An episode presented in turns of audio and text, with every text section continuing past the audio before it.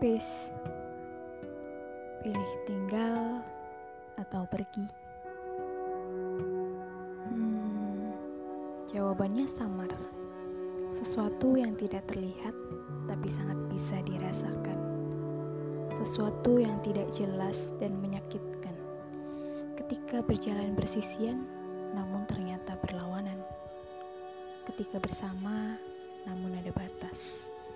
Ketika hanya bisa meratapi jarak yang semakin jelas, tidak pernah usai dan berujung meninggalkan. Jadi, pilih apa?